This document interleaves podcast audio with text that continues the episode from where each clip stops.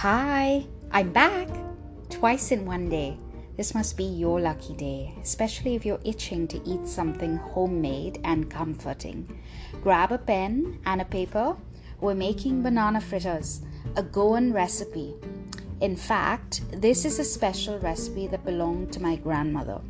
I haven't mentioned before, but my ancestors were born in a Portuguese colony in India called Goa and all our food is a fusion of Indian and Portuguese cooking. So even though I was raised in Bombay, when people ask what my background is, I say Goan. Have you got your pen and paper ready? Here we go. So think of a heavy, cloudy day. A Sunday sort of late-ish afternoon. You've got your favorite lazy Sunday show on TV on. You've got a pot of tea on the stove all you need is something sweet and crusty and crunchy to eat. Here's what you need six overripe bananas, mash them, and add the following to it one whipped egg.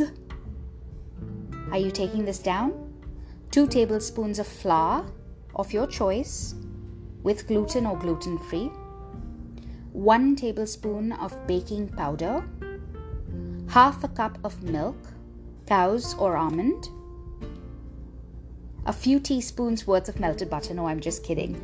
Half a teaspoon worth of melted butter, three to four drops of vanilla essence. Give it all a good whip. Let me repeat the ingredients six overripe mashed bananas, to which you're going to add one whipped egg, two tablespoons of flour 1 teaspoon of baking powder, half a cup of milk, half a teaspoon of melted butter, 3 to 4 drops of vanilla essence.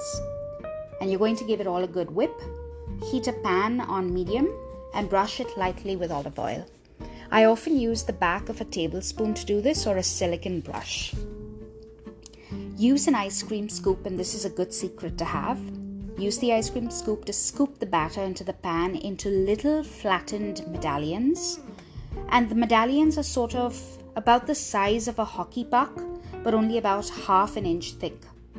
Fry lightly on low until the banana fritters are golden, almost sort of yellowish, and enjoy your enjoy these uh, wonderful, wonderful. I call them drops of heaven with a cup of hot tea.